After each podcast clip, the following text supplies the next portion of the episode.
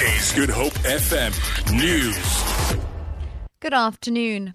Cope says EFF leader Julius Malema's allegation that parliamentary security targeted his genitalia when ejecting him and his party members from the National Assembly must not be taken lightly. Malema and EFF members of parliament were forcibly removed from the National Assembly during the State of the Nation address on Thursday. The EFF leader has tweeted that the so called white shirts always aim for his genitalia.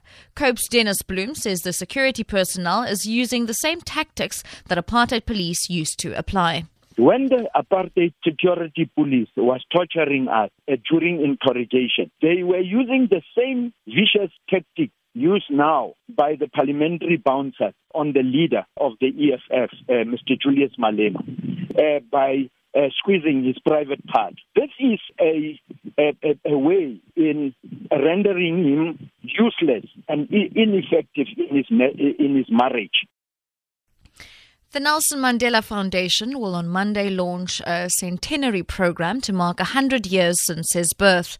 The foundation says in a statement it will return to the Donaldson Orlando Community Center in Soweto, where Madiba used to train in the 1950s.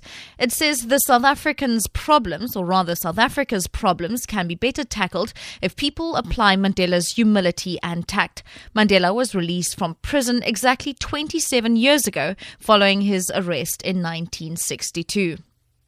The SAPS has denied any involvement in the eviction of students from the Walter Sisulu University Mthatha's campus in the Eastern Cape.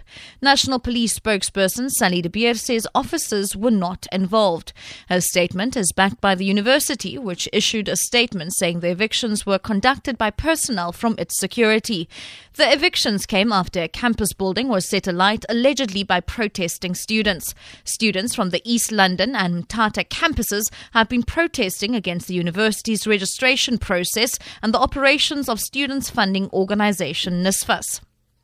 And finally, the Palestinian Authority has condemned as blatant discrimination a decision by the U.S. government to block the appointment of their former Prime Minister Salam Fayyad as UN peace envoy to Libya.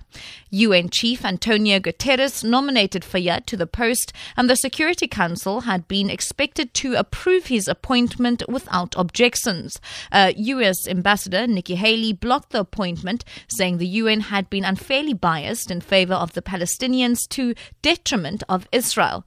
Fayyad had been trapped by rather tapped to replace Martin Kobler of Germany, who has been the Libya envoy since 2015. For Good FM News, I'm Shalom Barnes.